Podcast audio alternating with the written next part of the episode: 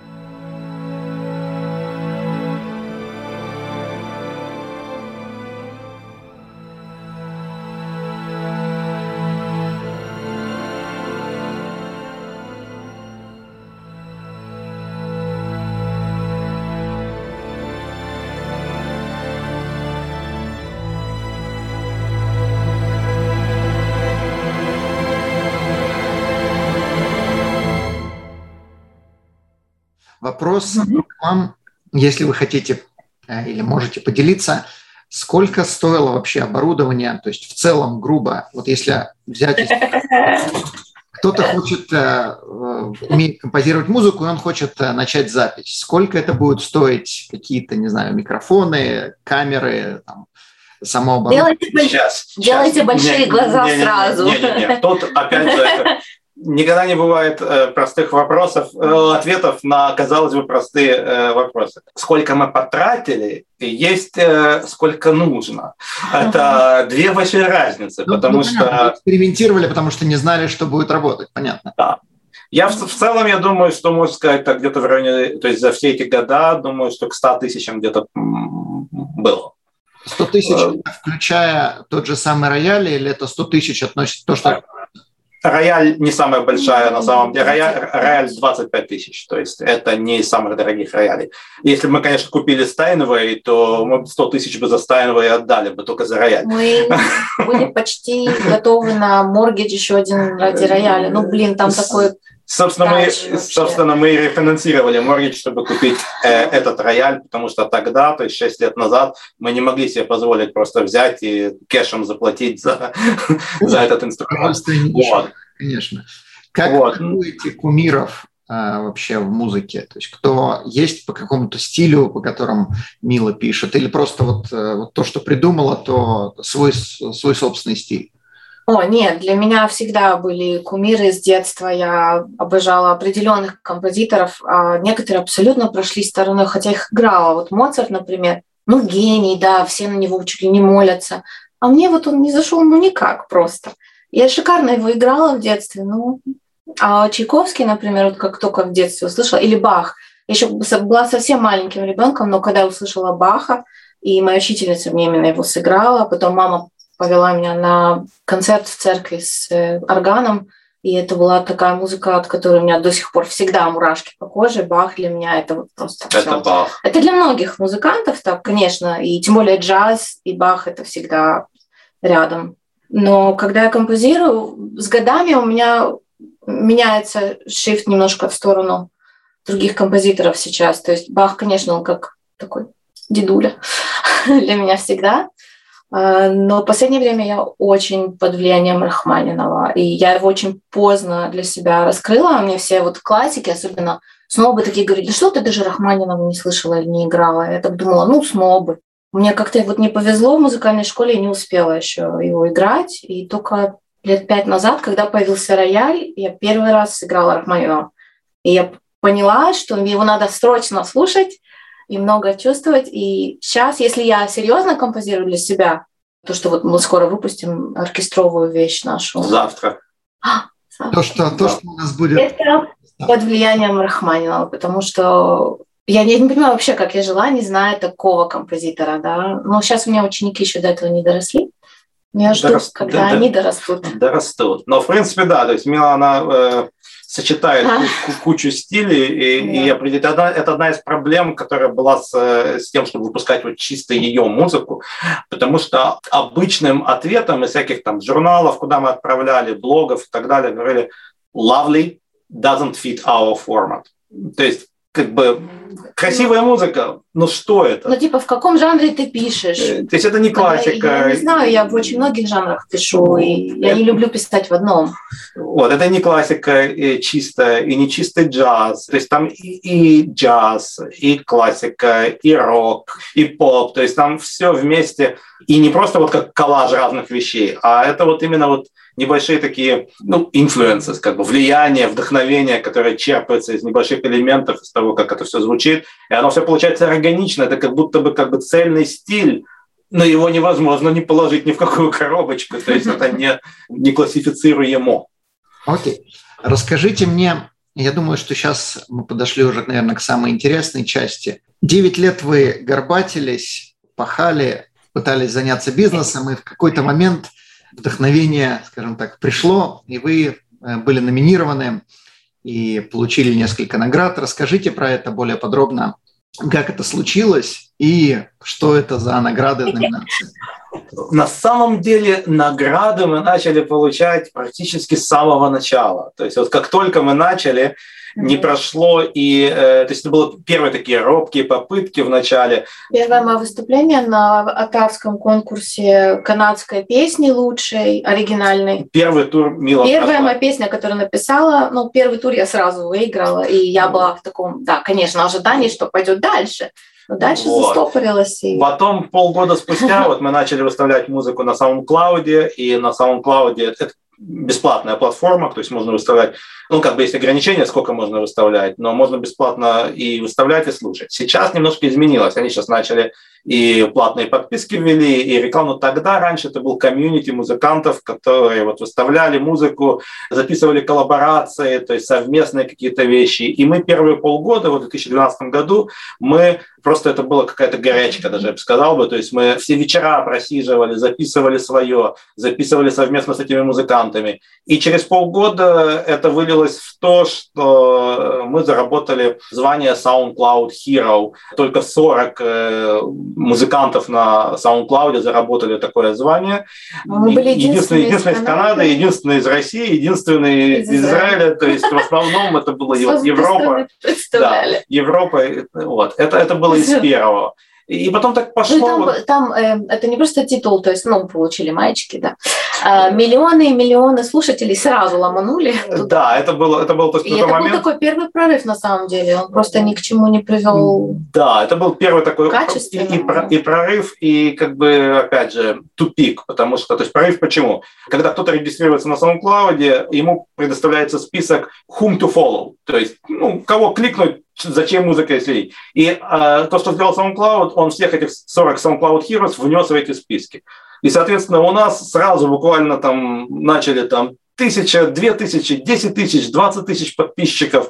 но это ни к чему не, при, не привело особо. Понятно. То есть это все... Помещать музыку в бесплатном, на бесплатном сайте, то ну, ну, сколько бы мы этой музыки не поместили, кушать с этого нельзя. Да, начали мы исследовать новые направления. Я начал исследовать направление онлайновых библиотек. Это еще одно направление, как зарабатывать деньги. Есть такие, как стоковые библиотеки, для которых можно писать музыку, которая может использоваться в, в прикладном. Например, кому-то нужно какой-то саундтрек для рекламы. Ну, то же самое нужно... для... Мы вот сейчас делаем подкаст, как бы, э, предположим, там, вступление для подкаста, нам нужна какая-то одна и та же музыка, там, на, на 30 вот, да. Да, такие... То есть вы можете нанять композитора, который напишет специально для вас, а можете пойти в стоковую библиотеку и купить ее. И, соответственно, но кроме вас ее может купить кто-то еще. То есть это не будет уникально. В этом есть есть эксклюзивные тоже выкупы, то есть по-разному работает. Они бешеных денег стоят. цены, да. То есть можно заплатить 50 центов, чтобы все ее использовали, или заплатить ну, да. 3000 вот. долларов.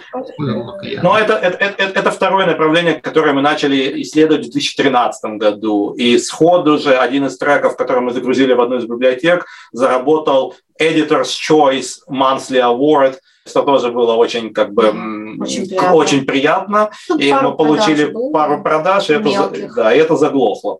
Потом мы начали исследовать следующее направление. То есть и вот так вот каждый год это были следующие направления. И э, награды, то есть я постоянно как-то отправлял на разные конкурсы, и уровень этих конкурсов периодически повышался. То есть я писал на такой-то уровень, на такой-то уровень и так далее.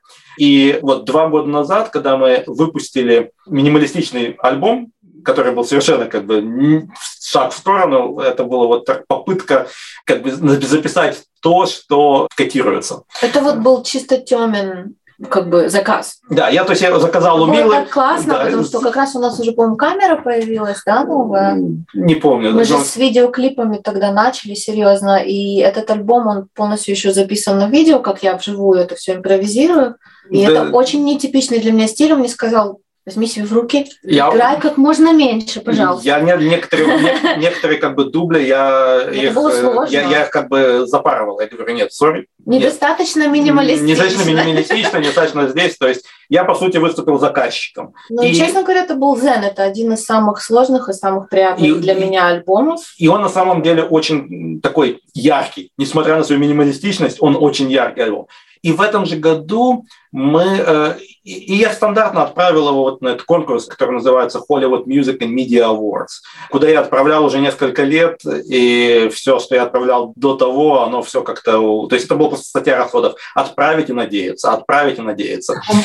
Извиняюсь, на секунду перебью. В каком формате отправлял? Просто отправлял по имейлу или надо было это как-то записывать и диски туда посылать? Нет, это должно быть, было быть где-то в онлайне, и туда отправляется ссылка, то есть где можно эту музыку послушать. Ну, заплатить, заплатить, э, это все конкурсы так работают, то есть заплатить за, за то, чтобы рассмотрели заявку, заполнить некоторую информацию и отправить. То есть, если музыка на Spotify, на YouTube, неважно, но она должна быть где-то в онлайне, чтобы ее можно было, ее можно было прослушать.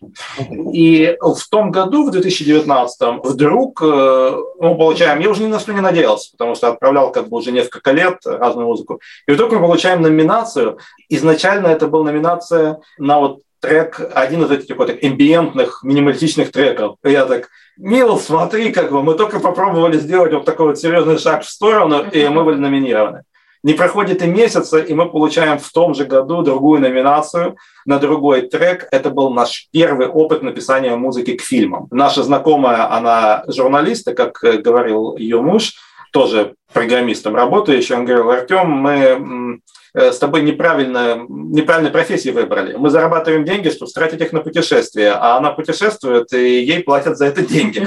Вот. То есть она была в Арктике, она была в Антарктике, она вообще тут и там, и она решила в какой-то момент снять такой видовой фильм про Арктику и Антарктику. Он был очень короткий, то есть буквально пять минут, то есть короткий фильм. И она, она рассчитывала вначале, что Мил, наверное, сыграет просто на э, что-то вот на фортепианное, саундтрек сделает.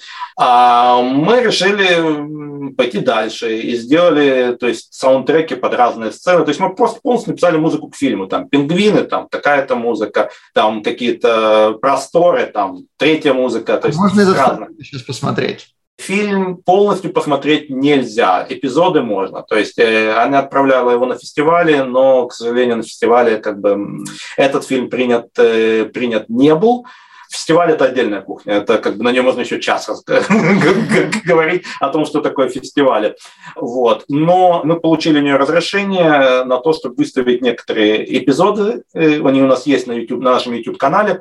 И открывающая песня, которая так и называется «Арктика и Антарктика», я ее тоже отправил на Hollywood Music and Media Awards, и она зарабатывает э, тоже номинацию в разделе «Оригинальная песня», написанная для документального фильма в одной и той э, категории с такими именами, как Элли Голдинг, которая как бы, мы так смотрели, как бы, ну, вау. И вот заработав эти две номинации, мы решили, э, типа, давай поедем в Голливуд. И мы заказали VIP-билеты. В общем, это было, конечно, тоже в копеечку влетело. И мы приехали туда, и это было очень, это был ноябрь, ноябрь 2019 года, два года назад. Это было очень-очень сюрреалистичный такой experience, опыт сидеть за соседним столиком с, э, со всеми, ну не со всеми, но с некоторыми голливудскими звездами, которые писали э, музыку к таким фильмам, как «Назад в будущее», «Форест Гамп», «Avengers», сидишь так вот за соседним столиком с ними, и, и я думал, что мы тут делаем? Мы пишем вот в нашей домашней студии. Как мы вообще тут оказались? Было очень приятно, что и мой голос, и моя пианино, и мои аранжировки, они как-то уже все попали в Голливуд. Не только пианино, да, еще, да. и голос пару раз уже попадал. Вот. Э, и потом вот мы еще одну там номинацию заработали. Пробиться там тяжело. То есть заработать награду это возможно, и наши даже личные знакомые зарабатывали непосредственно трофеи, но это очень серьезный конкурс, то есть я, я бы его поставил на одну ступень ниже Грэмми. То есть Грэмми это вообще вот это, это вот там, это да. Кстати, в этом году, в этом году мы впервые дошли до того, чтобы рискнуть и отправить что-то на Грэмми. Узнаем в следующем году, но но мы еще и стали members. Да, то там туда ты просто не пошлешь. В отличие от э, Hollywood Music and Media Awards, куда просто заплатил там 35 долларов и отправил свой трек. Грэмми – это конкурс для тех, кто является членами Грэмми. И э, с недавних пор членом Грэмми не так просто стать. Мы ждали полтора года, подали заявку, нам нужно было два референса от уже существующих мемберов, доказательства того, что мы что-то сделали в музыкальной индустрии. Только после этого вот, полтора года заняло рассмотреть нашу заявку, и этим летом мы так получили. О, все, вы принят. Давайте подойдем к последнему вопросу, к той самой записи, которая мы ее выставим в начале этого подкаста. Те, кто послушали подкаст, они уже должны были ее увидеть, услышать, и, соответственно, у вас она выходит завтра. Это запись, которая была э, сделана в другой стране большим количеством э, музыкантов. Как у вас это получилось? Сколько времени вы на это потратили? Соответственно, если хотите делиться, сколько денег вы на это потратили?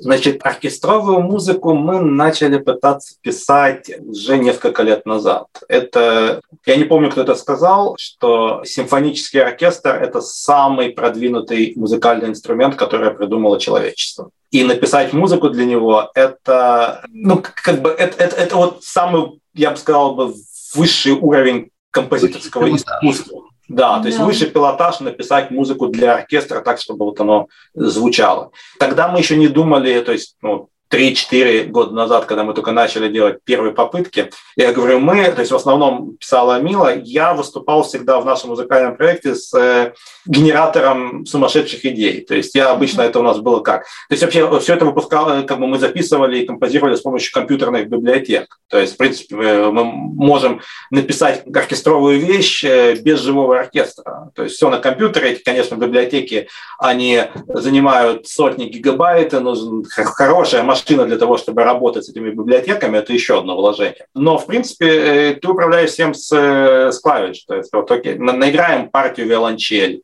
виолончелей, партию контрабасов, партию скрипок, то есть все на клавишах. Потом подправляем на компьютер, но, в принципе, вот играется на клавишах.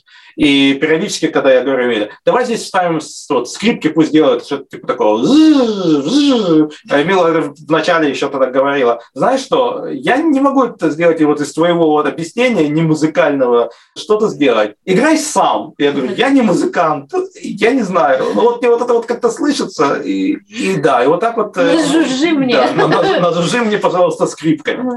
И вот э, в какой-то момент, конечно, начались эти мечтания о том, что когда-нибудь через много лет э, мы хотим записать одну из наших композиций с живым оркестром. И, и очень важно дирижировать при этом. Дирижировать это... Дирижировать, дирижировать пока мы не доросли, вот, но дорастем. И этой весной или даже зимой ты начала писать э, Зимой, когда был весь этот карантин, блин. Да, то есть когда мы оба пребывали в некоторой депрессии от всего этого, это было, конечно, тоже такой момент, что с одной стороны у нас музыка вот взорвалась, и все как бы... Все, все, все, все, все, пош, все пошло в гору, но как-то нерадостно было. И под влиянием вот этих нерадостных чувств вот Мил написала очень эмоциональную, в принципе, очень много Рахманинова в ней, в этой композиции. И это была первая композиция, которую ты по нотам выписывала? Да, я обычно просто играю, а тут мне захотелось прям сидеть, каждую ноту выписать. То есть Мила не а записывает ноты. Обычно она вот наиграла что-то, а мы потом на компьютере э, берем, перекладываем то записанное в ноты. А вот так, чтобы сидеть и каждую ноту выписывать, пропивать про себя как, или там пока за клавишами сидишь, что можно наиграть, потому что за роялем наиграла, записала, наиграла, записала. Вот, она записала эту вот фортепианную композицию. И мы ее еще не записали как бы вживую, она была то есть, записана чисто на бумаге. В июне мы решились взять э, такой каучинг-курс, потому что мы, в общем-то... Коучинг. Коучинг, да, коучинг. Коучинг, коучинг да, да, э, курс Э, как писать музыку к фильмам. Потому это что не, это... не как писать музыку к фильмам, Тёма, это повышение квалификации ну, повышение квалифи... композиторов, которые уже пишут к фильмам. Он бы не взял кого-то, кто вообще не умеет писать музыку. Да, но на разном уровне. Как он вначале, после первых пары, первой пары встреч, он, он сказал, я понял, как бы, вас не надо учить, как писать музыку, как бы, вы, вы знаете. Это мы пройдем этот этап. Но в качестве одного из домашних заданий было, напишите музыку для струнного оркестра. И Мел решила взять вот эту вот фортепианную композицию и переложить ее на струнный оркестр. И мы это вот за неделю вечерами тут и там, наверное, даже не за неделю, это буквально было 2-3 вечера, yeah. э, переложили. У нас раз в неделю были встречи с э, этим композитором, который курс вел. Завтра последний. Э, да, завтра последний. Очень символично, что мы выпускаем этот проект последний. Вот. И он послушал, он очень впечатлился, он сказал, это просто круто. Он, конечно, высказал некоторые замечания. Э, в основном эти замечания были «убери здесь и убери здесь». Это лишнее, это лишнее. Как бы убери, ты просто отвлекаешь от основного. Эти украшательства не нужны. Мы это сделали, и тогда мне кликнуло, и пришла еще очередная квартальная оплата royalties, и мне кликнуло, я говорю, знаешь что, давай запишем эту композицию с настоящим живым оркестром. И это было очередное исследование. На самом деле даже смешно, мы записали это не с одним оркестром. Я в своем репертуаре, мы записали это с двумя оркестрами. Я нанял два оркестра. Э, Но не одновременно. Не одновременно, да. Четыре дня было между записями. Один подешевле, а один подороже. Вот. И который подешевле, я сказал, даже если ничего не выйдет, даже если ничего не выйдет, я хочу просто посмотреть, как это, как это дистанционно работать с оркестром, чтобы потом, как бы, вот эту вторая сессия уже провести ее, зная, что делать. Это, то есть первая была в Южной Африке, вторая была в Будапеште. А, вот. то есть это абсолютно разные студии, страны, все, и люди, понятно? Да, да. Кондакторы, да. все, все абсолютно разное. Э, с первой был такой очень любопытный момент, что нам пришлось вставать в 4 утра. И мы так, протирая глаза, встали, чтобы что-то слушать. И с первых же нот э, я так сказал, у меня не музыкальный слух. Мы смело слышим совершенно разные вещи она слышит вот тональность где-то вот какие-то не в тон что-то спето или сыграно, а я слышу, а, тут вот немножко по времени не совпало, тут вот небольшой шум, тут небольшое то, то есть, а Мила это не слышит, я это слышу, а я не слышу что. Но когда они начали играть, и я услышал, насколько они играют не в том, э, то есть я настолько услышал, это как мы переглянулись, и у нас не было никакого, то есть это обычно эта сессия как идет, то есть они сыграли, мы высказываем свои замечания, они переигрывают, высказывают замечания, времени не так много. Это получасовая сессия. Но после первой же попытки я так понял, что а мне нечего сказать. Это настолько все не так, что мне нечего сказать. Вот. И мы были расстроены и боялись, как это будет с Будапештом. Когда Будапешт начал играть, Мила расплакалась. Потому что даже через Zoom услышать э, вот эту всю мощь 40 музыкантов, И они не играли всю вещь сразу. То есть они ее как бы распилили э, не поперек, сначала эту часть, эту часть, эту. Они распилили ее вдоль. То есть давай сначала сыграем все гармонии всем оркестром, потом там такие-то мелодии всем оркестром и так далее. То есть э, они как будто бы симулировали оркестр из э, 100 человек, э, хотя это оркестр из 40 человек. Но вот когда они начали играть только гармонии, то есть только вот ничего больше, никаких мелодий, и вот это вот звук, вот эта вот вся палитра, которая полилась просто в наушники, и это было настолько... И осознавать, что это та музыка, которая, в общем-то, написана то это, конечно, было что-то, да. Но следующий этап – это, конечно, дирижировать, дирижировать вживую. Мы уже для фильма. Уже следующий этап для нас мечта – это написать найти большой фильм и написать для него. Да, вот. То есть у нас было три пока проекта, в которых мы писали музыку к фильму. И это, в общем, то направление, в котором мы хотим работать. Окей. Давайте тогда я вам задам последний вопрос и будем на этом заканчивать. Какие советы вы дадите музыкантам, которые хотят, скажем, может быть, не оркестровую музыку писать, а чтобы у них была карьера в музыкальном плане и, может быть, даже эмигрировать в Канаду из Израиля, из России и здесь заниматься музыкой? Наверное, самый лучший совет, который я бы дал бы, это, опять же, мой девиз. Я циничный идеалист, прагматичный мечтатель. Быть прагматичными мечтателями. Нельзя оставлять мечту. То есть э, очень многие сдались. Это сложный путь. То есть это не... Если кто-то мне тогда задал вопрос, вот могу ли я эмигрировать и поднять семью как музыкант, мой ответ будет э, «можешь». Ты можешь заполнить билет и выиграть миллион. Это реально. Но я бы не стал строить вот благополучие, да, благополучие семьи и все завязывать на это. Но видишь, это что но, но нельзя... Э, твой папа оставил мечту. Было сложно. Мы отдавали как бы все, мы никуда не ездили, мы вкладывались в музыку.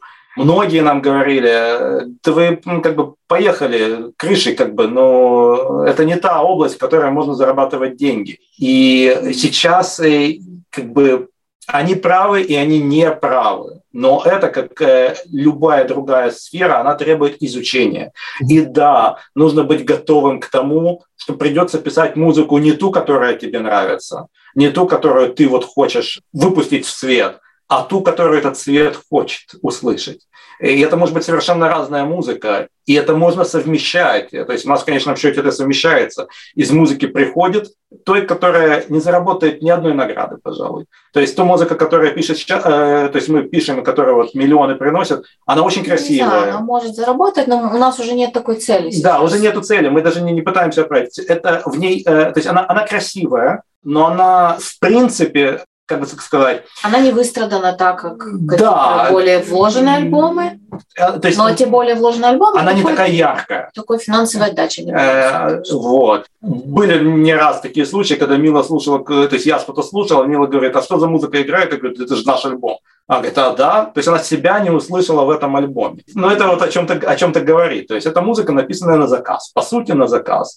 Но это совмещается, потому что это, в общем-то, приносит те деньги, которые позволяют взять, нанять оркестр и записать то, что хочется записать там, даже если это не принесет деньги. Это вот тот совет, который я могу дать, наверное, то есть не забрасывать мечту, но... Не строить носить, иллюзии, понятно, да. Не строить иллюзии, не носить чисто розовые очки. Это ну, возможно, но... Я бы сказала, из мечты обязательно дойти до планов каких-то реалистичных. Ну и да. Да, э, план, очень... планы все. Это, это тот вопрос, который я э, сейчас очень часто задаю. Когда кто-то приходит, вот я хочу, говорит, я хочу выпустить свою музыку там на Spotify и так далее. Мой первый вопрос, зачем? Да, что ты хочешь получить? Ты хочешь свою музыку показать миру? Это одно ты хочешь на этом заработать, это другое. Эти две области пересекаются, но как бы вот так. Э, это первый вопрос, который нужно задавать. Зачем? Что ты хочешь получить? И это прагматичная область, э, но, увы, ах, как бы это, такие вопросы надо задавать. Отлично. Большое спасибо, что были у нас в гостях. Огромное удовольствие получил. Обязательно помещу линки на ваши ютубы, на вот эти вырезки, про которые вы говорили из фильмов, и буду надеяться, что люди посмотрят, поставят лайки. Э, желаю вам новых учеников, послушных, скажем так. Непослушные тоже хорошо, главное, чтобы занимались. Вот, спасибо. Спасибо огромное. Спасибо за, Всего за, хорошего. за интервью. Данный подкаст сделан лишь для вашей информации. Компании, инвестиции, страховые продукты и другие материалы, упомянутые в подкасте, упомянуты лишь для ознакомления и не являются рекомендацией к действию. Так как мы не знаем вашей конкретной ситуации, то мы не можем нести ответственность за ваши действия после прослушивания подкаста. Пожалуйста, обращайтесь к специалистам, если вы не уверены, как поступить. Спасибо, что слушаете нас и не забывайте задавать вопросы.